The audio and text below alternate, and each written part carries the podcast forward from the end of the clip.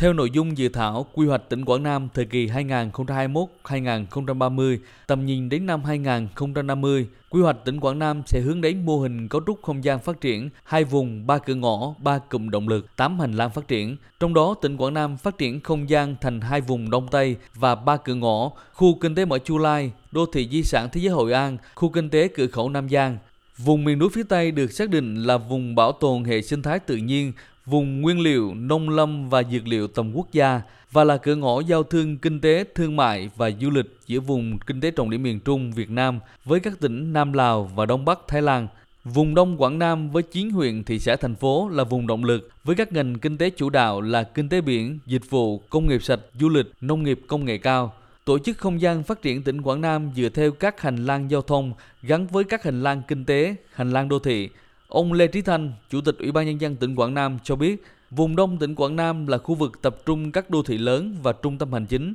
Trong đó Hội An sẽ trở thành đô thị di sản du lịch giao lưu quốc tế, đô thị Điện Bàn là không gian phát triển khoa học công nghệ, đổi mới sáng tạo và thành phố Tam Kỳ được quy hoạch trở thành đô thị hành chính, kinh tế quan trọng của khu vực miền Trung.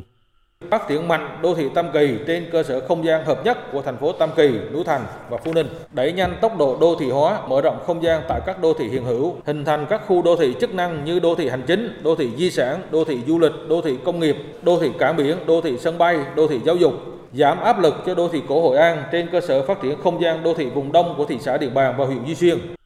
Tỉnh Quảng Nam tập trung thực hiện các giải pháp đẩy nhanh tốc độ phát triển và hoàn thiện hệ thống kết cấu hạ tầng hiện đại, đồng bộ, ưu tiên các hạ tầng giao thông chiến lược liên vùng Đông Tây, sân bay, cảng biển, hạ tầng logistics, hạ tầng các khu kinh tế, hạ tầng đô thị và hạ tầng trọng yếu của nông thôn. Quảng Nam phấn đấu đến năm 2030 trở thành tỉnh phát triển khá của cả nước là cực tăng trưởng quan trọng của khu vực miền Trung Tây Nguyên, trung tâm phát triển năng động toàn diện của vùng động lực kinh tế miền Trung.